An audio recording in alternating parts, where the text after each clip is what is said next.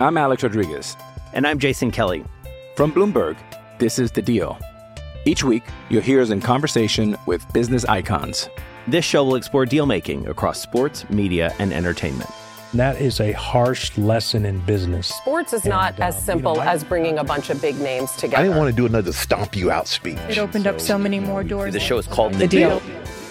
Listen to The Deal. Listen to The Deal on Spotify.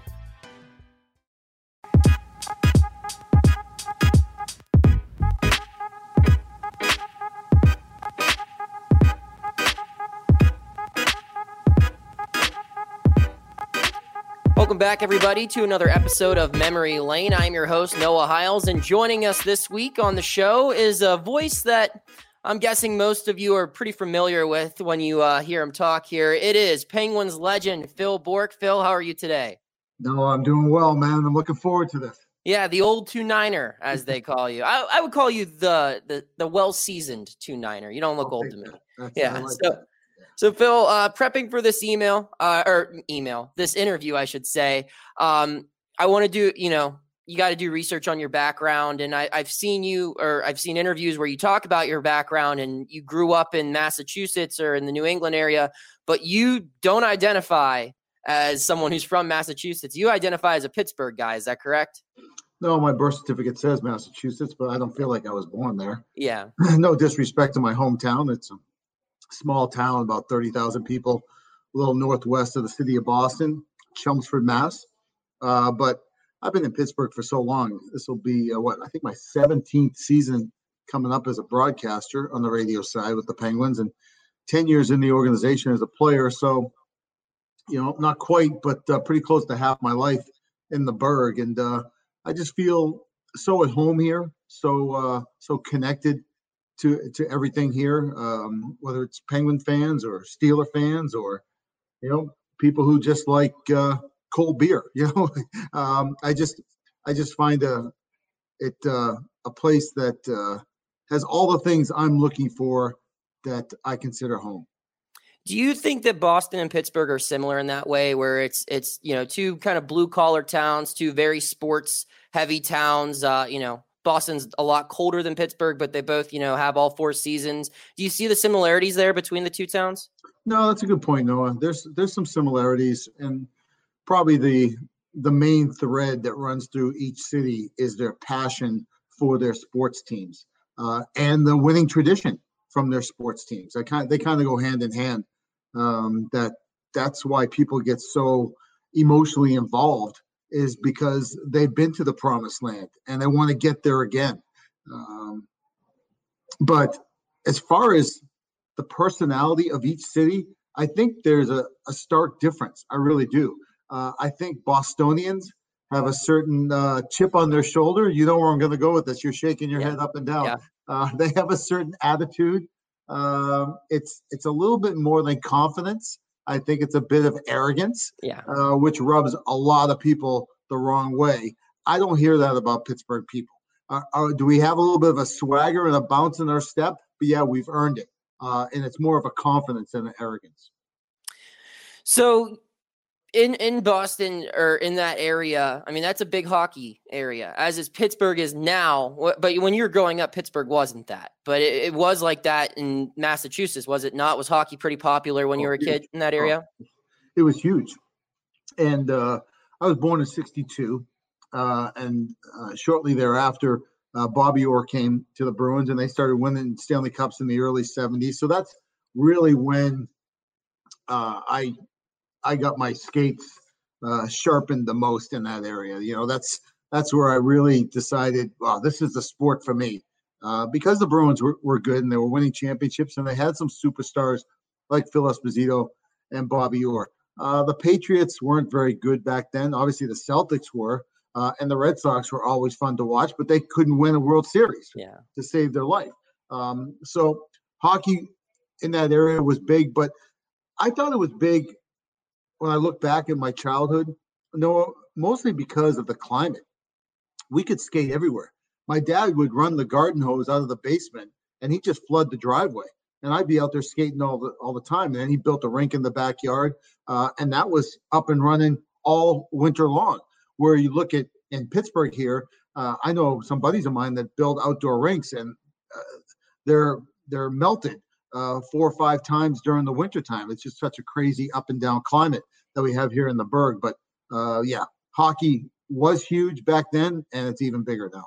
Do you think it's unique? Um, that maybe not unique isn't the right word, but do you think that you learned a lot of the game of hockey as a kid on a pond or in your backyard in a you know in a frozen backyard compared to kids now who they're learning every ounce of hockey in in a nice facility, probably built by Mary, honestly. But uh, it, how how does that different differentiate? Is there any difference at all? Do you think you kind of learned hockey in a more organic way because Great of just learning it in the Uh, I like backyard you're going style? with that question. I I mean, I'm speaking just from experience, but I think about all the hours that I was, excuse me, uh, out on that driveway uh, sheet of ice. I mean, my dad eventually put spotlights out there, and then when we moved to a bigger house with a bigger backyard, he used two by tens and sheets of plastic to build a rink back there. Again, he had to put spotlights out there because me and my two younger brothers, you couldn't get us off the ice. I mean, we we just loved it. And we we'd see thing the see things the Bruins were doing, and we go out there in the backyard and try to duplicate it. And it, you know, we had some great pickup games that would get nasty and and ugly, and there'd be some blood in the snow. And um, but that's all that's all part of it, right?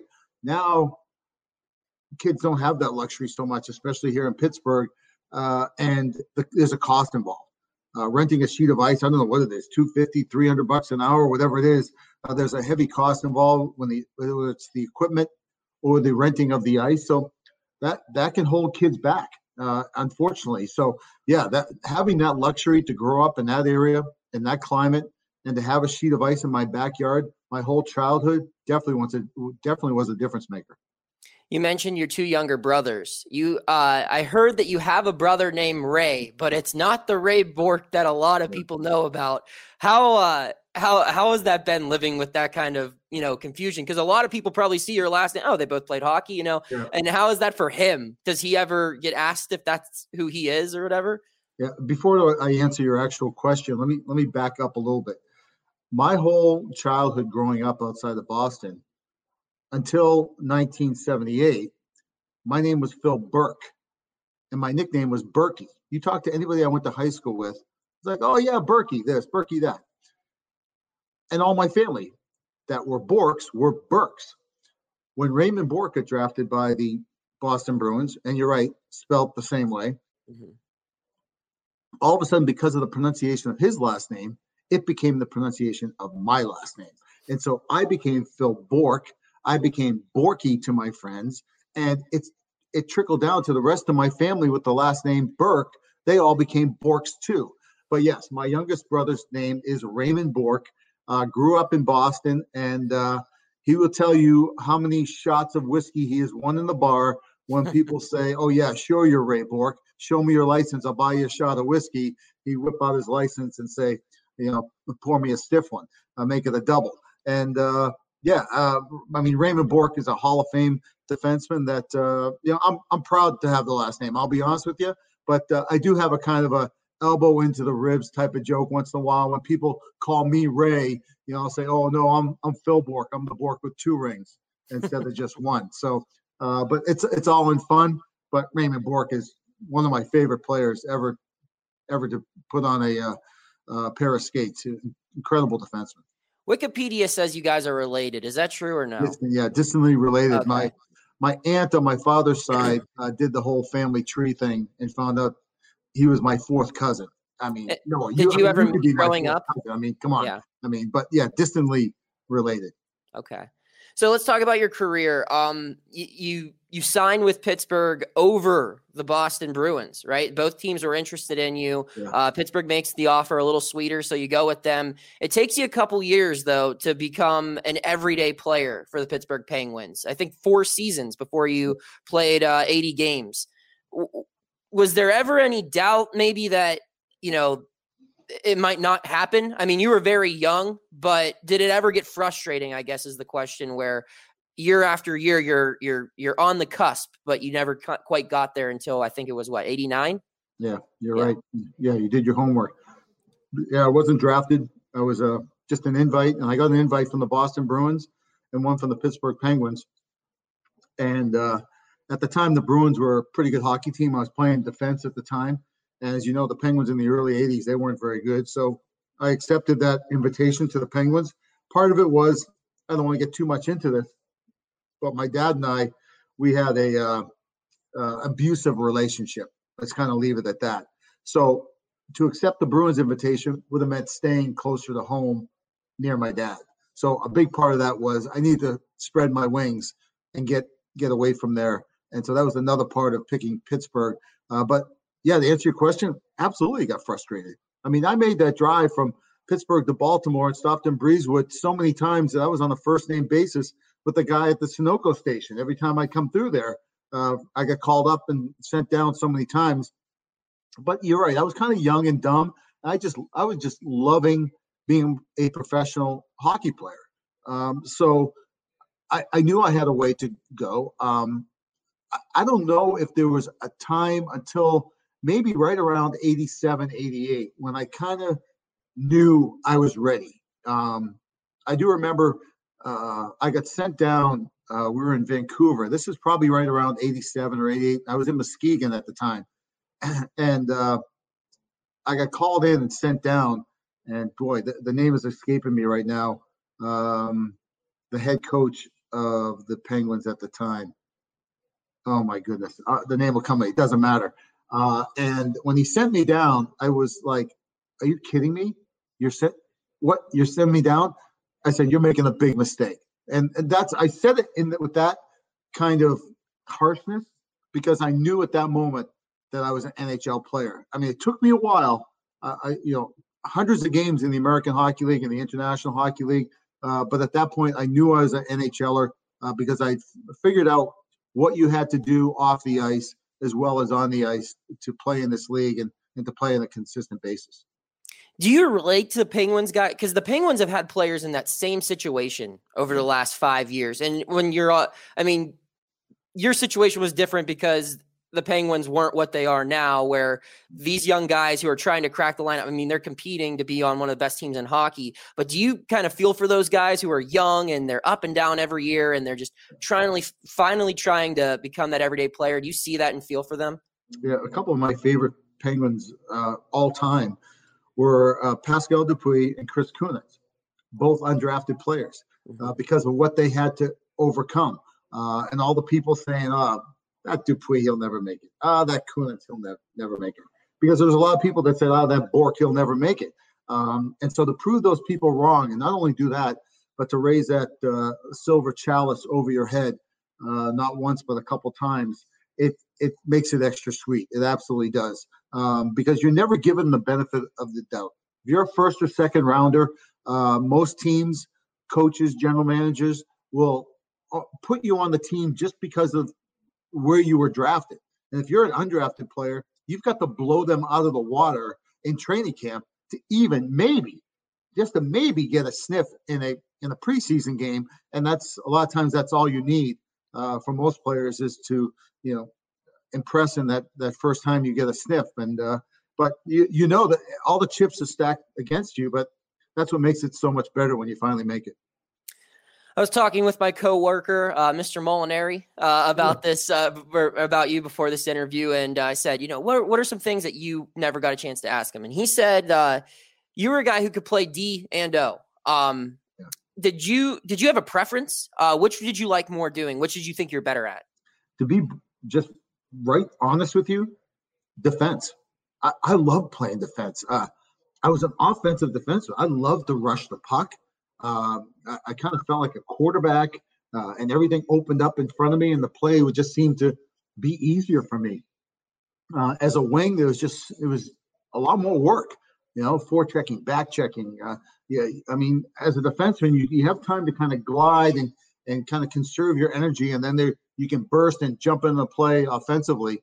Uh, but that's one of the things my dad really pushed hard uh, when I was a kid growing up was to play both, play back and forth he'd be in the coach's ear saying, "Put him on defense, put him on forward," um, and it, it, worked because it, it, was second nature to me. Once I got to the NHL, it was nothing for a coach to tap me on the shoulder and say, "Hey, I need you to go play D."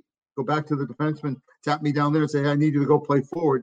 I'm like, well, this is what I did growing up my my whole childhood. It's no big deal that story that hits home for me. I have a younger cousin who plays at a pretty competitive level. He just moved to uh, Indianapolis, and he's you know doing all that. I don't know the ins and outs of that, and he is is in a similar situation where he's played you know O and D and just yeah, sure. that kind of versatility. I think, and that's not just in hockey. That's in any sport. In basketball, you could play you know down low, up top, yeah. or whatever.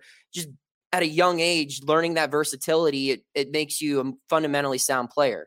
Well, it makes you a, a an asset you know, mm-hmm. just put yourself behind the bench as the head coach. You know, when you're when you're making out uh, that lineup card, and you've got a guy that can play multiple positions, and maybe let's say you have a defenseman that's dinged up, and you're like, I'm going to put him in the lineup, but you know, I might lose him halfway through the game. What am I going to do then? Oh, I have that Bourque kid that I can throw back on defense. I can sleep good at night. So it helped me get into the league, and it absolutely helped me stay into the league to have that versatility. I want to ask you about something that happened after your time in Pittsburgh. Um, you suffered a major injury off the mm-hmm. ice. You you fell is it 40 feet from a cliff? Yeah. Uh, can you you know some of the younger Penguins fans don't necessarily know about this. Can you explain what happened there? Uh, this was uh, August of 1994. I was a member of the Ottawa Senators at the time, and I was out at Lake Powell, which is right on the Utah Arizona border. I was with a, a bunch of uh, friends at, on a houseboat, and they also had a water ski boat. And it was going to just be a, a fun, crazy weekend um, before I had to go to Ottawa for training camp. So I'd been training all summer. I was in the best shape of my life. Uh, and before the festivities, and uh, you know, just having a few beers and having fun, the weekend was going to start. I said, "Listen, I'm going to get one more workout in. I'm going to go run some sand hills." They were like, "What are you nuts? Just relax. Well, you're in great shape let's just have a beer and relax and have some fun. I'm like, no, no, I'm going to get one more workout in so I can be kind of guilt free. That workout, Sandhills, led into me rock climbing, free climbing by myself. I heard it was a great workout. Um, kind of fast forward, I get up to the highest point. I'm waving down to the houseboat to let them know where I was. And they're like, come on back, come on back. So I was planning my route, Noah, and it was straight down.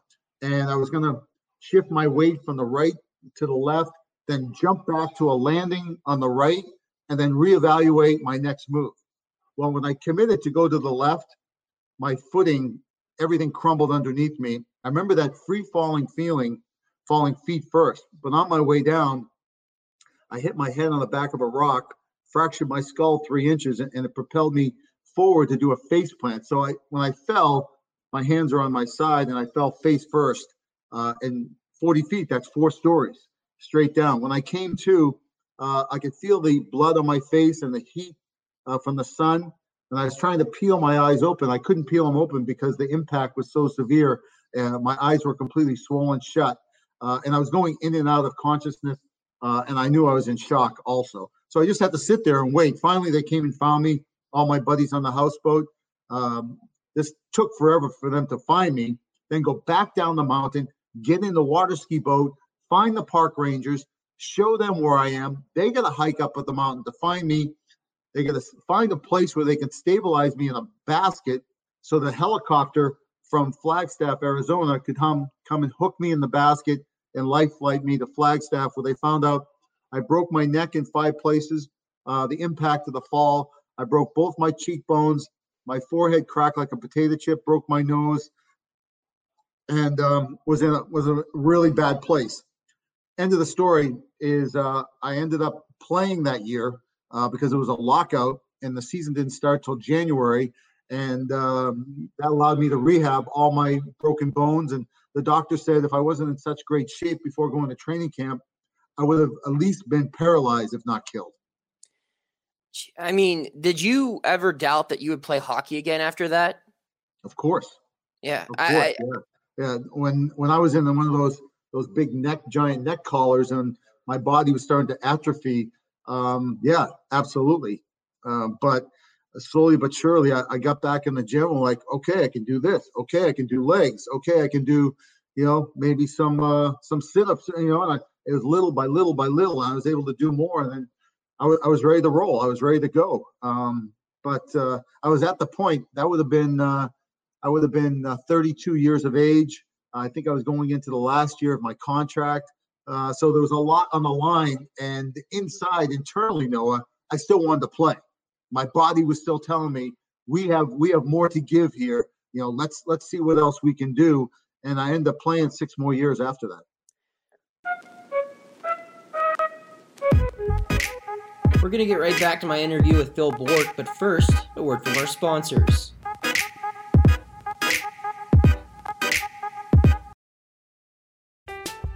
I'm Alex Rodriguez. And I'm Jason Kelly. From Bloomberg, this is The Deal.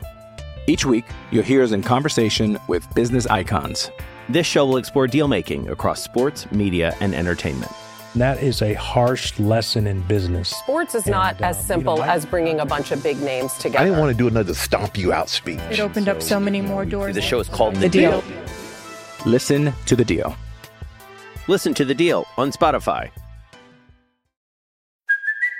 It's Kaley Cuoco for Priceline. Ready to go to your happy place for a happy price? Well, why didn't you say so? Just download the Priceline app right now and save up to 60% on hotels. So, whether it's Cousin Kevin's Kazoo concert in Kansas City, go Kevin, or Becky's Bachelorette Bash in Bermuda, you never have to miss a trip ever again. So, download the Priceline app today. Your savings are waiting. Go to your happy place for a happy price. Go to your happy price, Priceline. This episode is brought to you by Shopify. Whether you're selling a little or a lot, Shopify helps you do your thing, however you cha-ching. From the launch your online shop stage, all the way to the we just hit a million orders stage. No matter what stage you're in, Shopify's there to help you grow. Sign up for a $1 per month trial period at shopify.com slash special offer, all lowercase. That's shopify.com slash special offer.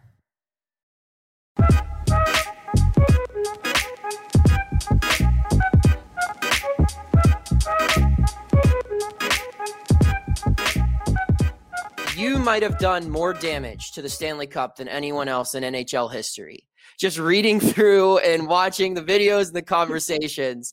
I mean, holy cow. A lot of people are scared to even drop the thing. Yeah. You threw it off of a, a waterfall into a pool.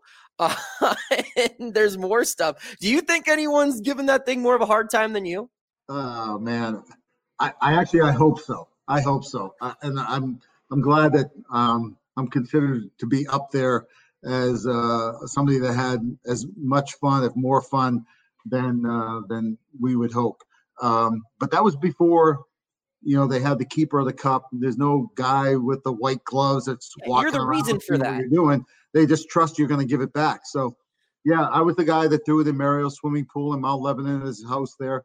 Um, also, I was the first guy to have my name scratched on the uh, or engraved on the inside and outside.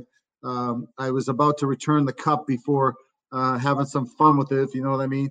And uh, the, there was a, a little nut that came loose on the inside of the cup, so I put a pen light in my mouth, crawled inside the Stanley Cup, repaired that the loose nut. But when I was inside, I noticed three French guys had engraved their name on the inside. They had repaired the cup back in the 70s. And it, it just had repaired by, you know, Jean-Jacques St. Louis and René Levesque. And anyways, the light bulb went off. I said, if they can do it, I can do it. So I got a screwdriver out. It took me three hours to engrave, enjoy it in quotation marks. I put my name, Pittsburgh Penguins, 91 champs.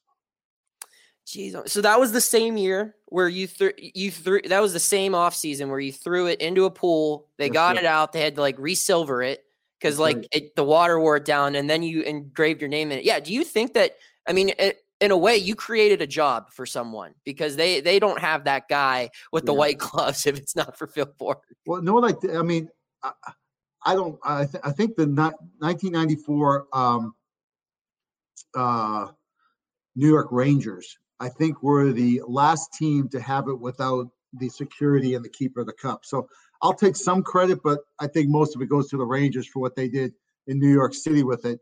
Uh, but what I take the most pride in is it's become tradition now that all five Stanley Cup celebrations uh, as you know, all five have been won on the road. So as soon as that plane touches down at the FBO up in Moon Township, that cup goes right to Mario Lemieux's house. And you know where it goes, Noah? Goes a swimming pool. In the pool. In the pool. And so that's the tradition now. Every single year, everybody knows uh, that that cup is going in the pool, and everybody's you know taking their clothes off and jumping in, and all kinds of craziness going on. But it's all in fun.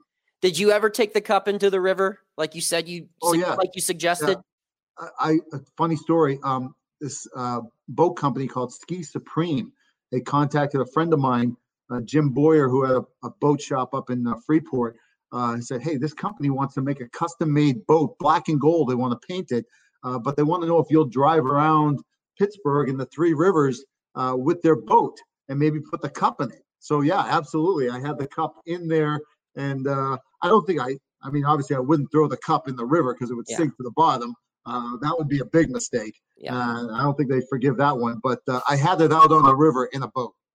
Uh, that line I heard that was an assist from Mike Lange. Oh, yeah. Uh, and did he tell you exactly what to say, or he just said say something memorable? Right. Yeah, that was at the point in '91, and Paul Steigerwald was emceeing, and we didn't really know what was going on. And then we were told, "Hey, go up and you know uh, hold the cup up and show the fans, and we'd be it'd be great if you would say something." And so I, I forget somebody else had told us this, and I I made my way up. I was up next, and uh, I was standing next to Mikey, and he kind of stuck his elbow in my ribs a little bit, and he said, "Hey, Porky, give him something to remember you by." That's all he said to me. No, and that was it. And so I still didn't know what I was going to say. I was tongue tied, you know. And uh, my turn came up, and I grabbed the cup, and I looked at was it 40, 50,000 people at the point, and blew, that just came out of my mouth. Uh, hey, let's take this down to the river and party all summer. Did you check in uh, 16 and 17 to see if your name's still inside? Uh, no, actually, um, when I came back to Pittsburgh to be a broadcaster in 03, uh, there was an alumni golf outing. And this is obviously when Phil Pritchard, the keeper of the cup, uh, was around. And uh, the, the cup actually was at our golf outing. So I kind of made my way up to him. I'm like, hey, Phil, I'm Phil Bourque. He goes, I know who you are. I said, hey, I got to ask you a question. Uh, I don't know if you've heard that I scratched my name on the inside of the cup. He goes, oh, yeah, we know all about you. Uh, I said, uh, I said, is there any chance it's still in there? He said, no, sorry. We had to take it out because the cup doesn't get any taller. Yeah. They remove the top large band. They flattened it out and put it in the Hockey Hall of Fame. Uh, and so when they did that, uh, they buffed it out. Okay. So you had a good view of both the Penguins dynasties in the 90s you played for them and these this current run you've covered it all. Um and I'm sure you've been asked this question a million times, but if if the 91 92 Penguins, you know, you combine those 2 years into one and the 16 17 Penguins play, who wins in a 7 game series? I've thought about this a lot because I've been asked this a couple times, and my knee-jerk reaction obviously would be our teams, right? In the in the early '90s, I'd still have to go with that. And, and the the trump card of all trump cards is 66, right? I mean, uh, to me, the greatest player to ever play the game. I mean, Mario, I think at his best when he's healthy would dominate uh, at and with any kind of rules. Um, and I think even more without the clutching and grabbing that he had to endure in the early 90s. And then also, you look at that team. I mean, you widen the lens now that you know we're 30 years later. Uh, you look at all the Hall of Famers. You know, from Ronnie Francis to Paul Coffey to Larry Murphy to Joey Mullen. I mean, Mark Recchi. I mean, the list goes on. Um, and guys that maybe should be in the Hall of Fame. When you talk about the Kevin Stevens and the Tom Barrasos, um, it's just an incredible lineup. I mean, wh- when you're when you're living it day by day, Noah, you you know you you're part of something special, but you don't really know until you know players get voted into the Hall of Fame and and and you really take a step back and say, "Wow, man, that was that was amazing that I got to play with that many great hockey players." That's not taking anything away from the 16 and 17 team. I just think our high end talent that we had back then um, probably would have beat the 16 and 17 teams. Would you say you maybe would beat them in partying as well? Yeah, but that was that was the game back then. I, Yeah. You know what? I was actually uh, out on the golf course today, and I was talking to a buddy of mine about that, how it was back in the day. What a bunch of idiots we were. I mean, we'd go out and and we'd be out late drinking and having fun, and we were just kind of living the life. We weren't hurting anybody. We weren't doing anything stupid. We just liked to go out, and it was it was our way of bonding. I know that sounds like a like a weak ass excuse of, of guys going out drinking, you know, but it's the truth. I mean, we really came together you know, after a bad game, we go out and hey, let's go out and have a few beers, and we we would just have fun. It was harmless fun. Uh, but yeah, when I look at the players now that treat their bodies like a temple, uh, when it comes to you know living that life of work hard, play hard, our teams back then would win in spades. Uh, another thing that I think stands out about the '90s Penguins, uh, arguably the best hair out of any hockey team in the history of the game. Do you do you agree with that claim? Well, led by Jagr, right? I mean, you got to give it to him, right? Yeah. I mean, that was business up front, party in the back, like definitely knew. Uh, but a lot of us, you look at Mario, he had the flow. You know, Paul Coffey had some great flow. I wasn't afraid to rock the mullet. I mean, that was that was the look back then. And uh, yeah, we we uh, we pushed each other pretty hard. Uh, we give each other, if you know, if a guy's hair was a little bit uh, funky someday, he'd hear about. It. But that was a great part about being in those locker rooms is we we gave it hard to each other, but we were like a band of brothers. You know, we we we take it bad, but we give it right back. You know, and it was it was a lot of fun, man. It was it was check your ego at the door, man, because it didn't matter who you were, you know, how great of a hockey player you were, you were going to get it just like the next guy. Yeah, I mean, I as someone who wasn't around for those teams, I mean, I, all I have is the books and the the highlight tapes and everything. I mean, they just look like the coolest group of people ever assembled. Um, you assisted one of the best goals in hockey history, and in your book, you talked about how you made it even harder for that goal to be scored. You said it wasn't a good pass. Uh, Mm-hmm. can you just take me through that play? And there's one specific thing I want to ask you about in that play. I'm sure you're going to talk about it, but just take me through that entire play, the Mario Magnificent goal. Yeah, um, against the uh, Minnesota North Stars, Neil Wilkinson uh, gives the old "How do you do? See you later." Um, uh, it was a shot that came off of Tom Barrasso, bumped out to the slot. I corralled it, and uh, you know, pl- I was lucky enough to play with Mario, not on a regular basis, but now and again. And uh, in this game, I was I was on the left side with Mario, and Noah. Mario had a certain way he yelled for the puck, and a lot of it was a yip. And if it was a quick yip, like a yip, you knew that meant get him the puck as quick as possible. It didn't have to be on this tape. Then there's another kind of a yip was like yip, meant like take your time. I want it right on my tape. Well, with this quick yip, I knew just get it up to him. And it's probably about four feet behind him, but with that incredible reach that he had, he was able to corral it. I was actually making my way to the bench for a line change when I was perfectly right behind him. So I had the best seat in the house. Uh, when I saw him kind of go into overdrive and kind of get a little bent at the waist as he did when he's picking up speed, uh, I knew, oh boy, here we go. This could be something special. And then Wilkinson and then Shawn Chambers were the other defensemen. And then as I made my way to the bench, I saw Sean Casey, the goaltender, come out with the poke check. I thought, oh, it's all over from here. And with that great reach, Mario was able to put that baby in. And uh, I mean, the the uh, Civic Arena that was called at the time just absolutely exploded. Uh, and it's, it's memorable. It's one of the yeah one of the greatest goals ever. I mean, that's kind of like it's crazy to think this way, but it was kind of like the series dagger. I mean, even though you guys were down one game to none, it was a I think what was the score two two to one at that time. But he puts that he gives you guys a two goal lead, and you even things up. And as you've mentioned numerous times, you you were confident that you were the better team, and just that game putting that game away, that just the momentum carried over. And Mario did that a lot. He you know he wasn't a big talker. Um, he, he didn't really try to show up the other team or um, he, he was very stealth like in the way that he um, you know delivered his greatness uh, and and rose to those moments. Um, and that's just the way he is. I mean you, you know how he is. He he kind of has a coolness about him and and uh, yeah that that was a special moment and, and it's such a great individual moment. And mario had so many of those great individual moments that they weren't just great goals, and you, you make a great point. They were great goals at important moments of games that completely can change a game. And as you know, in a playoff series, you change one game, sometimes it changes the whole series. What was it like to watch him? I mean, you were around for it when when he comes in and he transforms the Penguins, a team that had never at that time, I don't think, beat the Flyers at all. A mm-hmm. team that had not done anything in the postseason to now. I mean, they, they're regarded. They're the Yankees of hockey. I mean, mm. they're they're.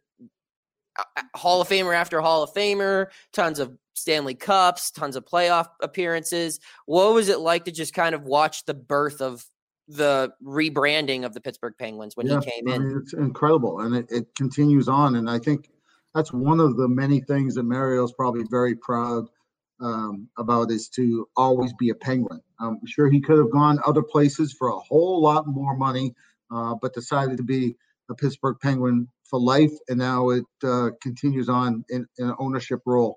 Um, you know, the way he carries himself off the ice, I think also. Uh, you know, I was actually on a on another uh, interview earlier today, and I was asked about Lemieux and Gretzky and the comparison of the two. And I, I said, I, I don't remember them actually playing against each other too much. But I said, you know, and he, then he asked me, he said, what would Mario's legacy be? What do you think his legacy is? And I think he wanted me to talk more about the hockey side.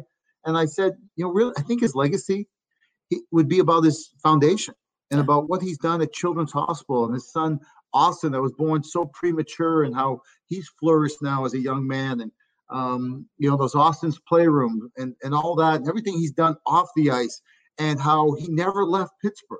He still lives in Sewickley in the same house. I mean, it's incredible. Uh, and what he continues to do kind of behind the scenes, to me, that's his legacy. All the hockey stuff, you can go on YouTube and for you know 15 straight weeks, you can watch straight Mario highlights um, and there's more to come. Uh, but I think when it's all said and done, I think what he's most proud about is the way he's changed lives in Pittsburgh and has always been a Pittsburgher. Are you able to compare at all? Because you played with one, you've covered the other guy. Uh, the legacies between him and 87? Uh, because when you were describing how Mario has this coolness about him, how he comes through in these big moments, how he he is not necessarily vocal and he's just all about his business. I mean, that's very similar to Sidney Crosby, is it Yeah, not? Right, very similar. And I, try to, I, it's, it's not fair sometimes, but you get Yeah. asked the question so many times about comparisons.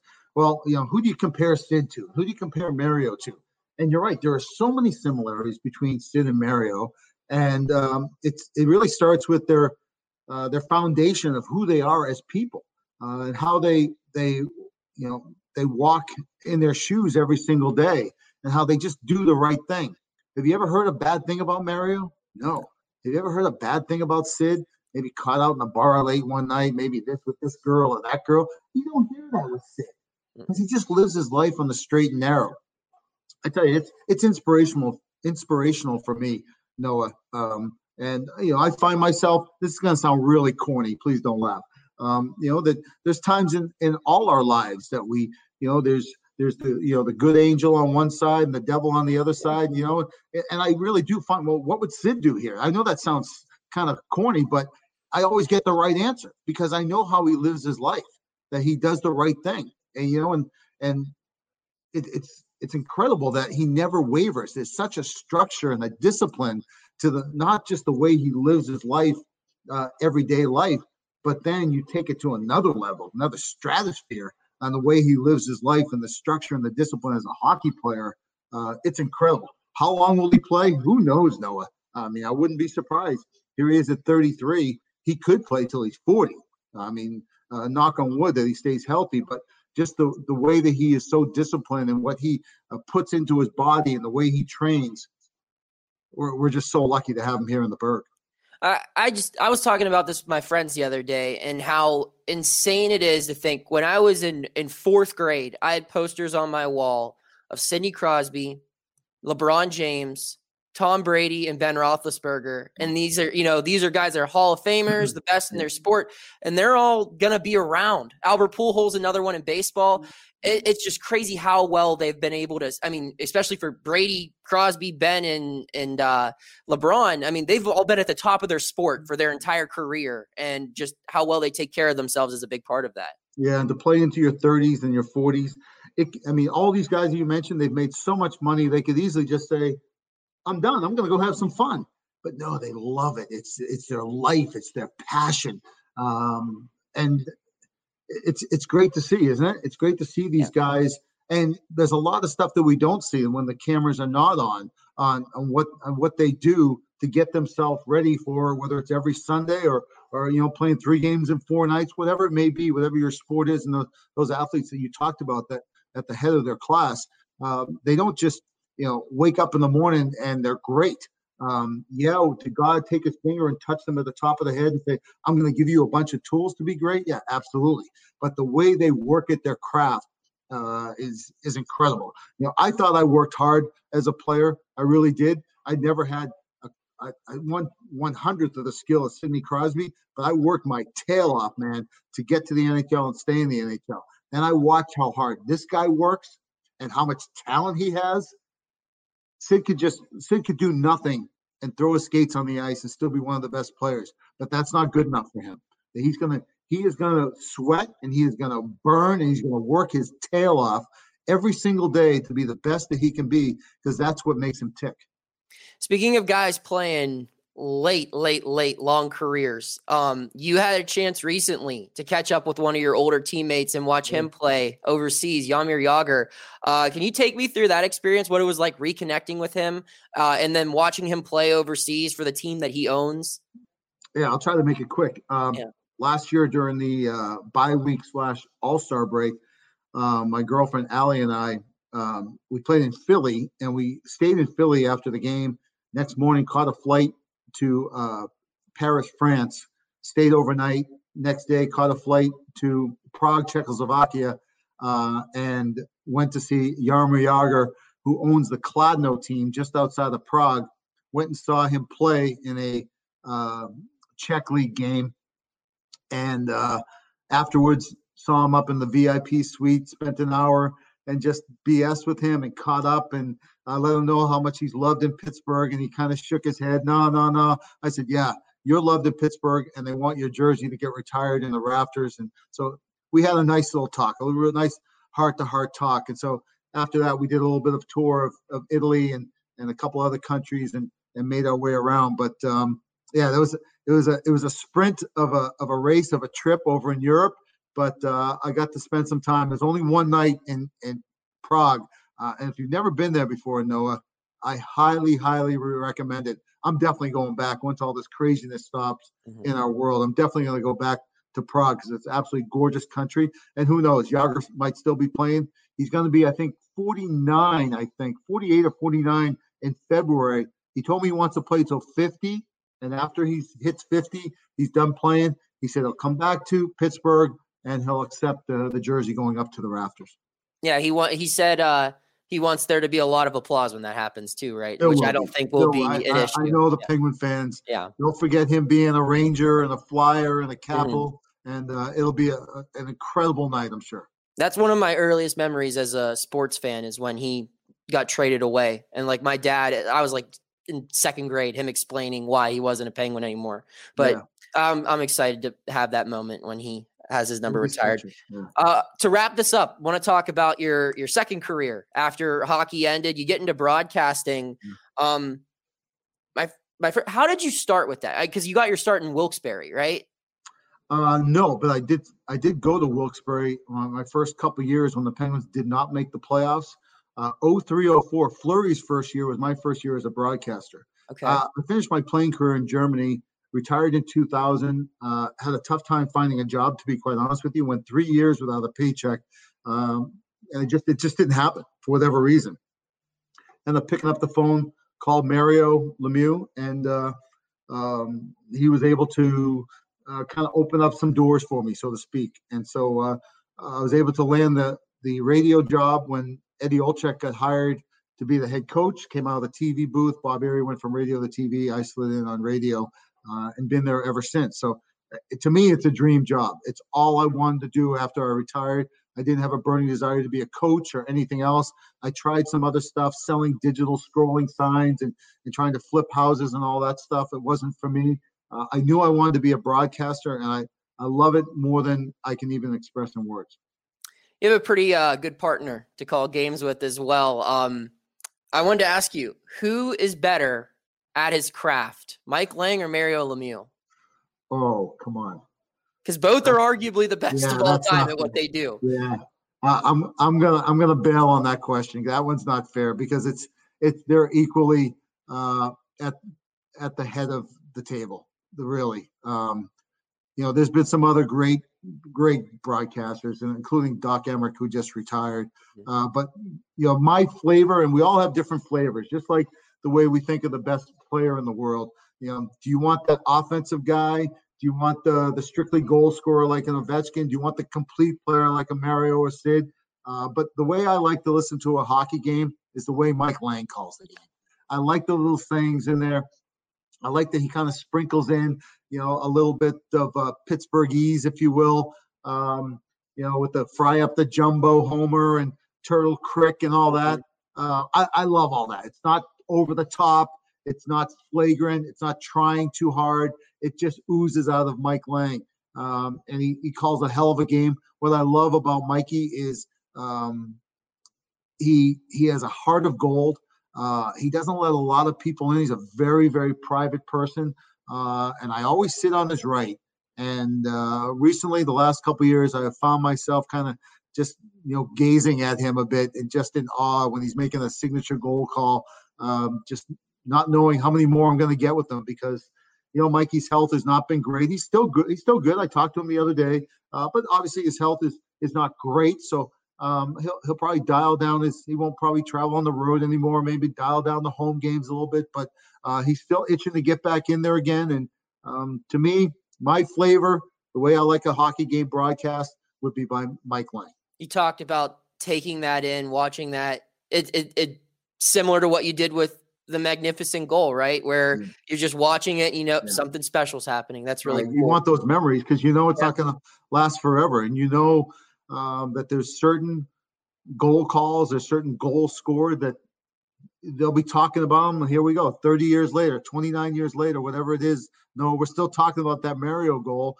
And, uh, you know, people in 20, 30, 40, 50 years will still be talking about Mike Lange goal calls. Do you plan on uh, sticking around as a broadcaster for a while? Is this something that you truly love? have me. Uh, I don't want to do anything else. I've been asked uh, to, to maybe sniff around in coaching. It's not what I want to do. Um, I like job security. I like being in the Burgh. I don't want to go anyplace else. I wouldn't mind maybe, you know, trying my my hand at maybe a little national stuff and maybe the NHL Network or something like that. You know, that might be fun to do. Uh, but I'm a Pittsburgh guy, like we started off the interview, and um, you know, I want to I want to talk about my favorite team, the Pittsburgh Penguins. And I can be tough on guys, but I'm brutally honest, and I think that's what people like about me. Is if I'm going to critique and I'm going to be a little bit negative, I'm going to tell you why. I'm going to tell you what should have been done. And uh, you know, I always try to remember that that player's mom and dad and sister, brother, wife, uh, their kids are all listening. So when I'm hard on a player, uh, I speak from the heart, and I think that's where people think I'm real. Is it's I'm not a phony baloney. I'm not a homer. Um, you know, I cheer for the Penguins more than any other team. Absolutely, I wear the the black and gold.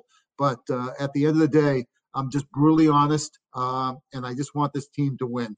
And I want players to play their best. And if they don't, I'll tell you why. But when they do, uh, I'm going to be the first one to say how great of a play it was.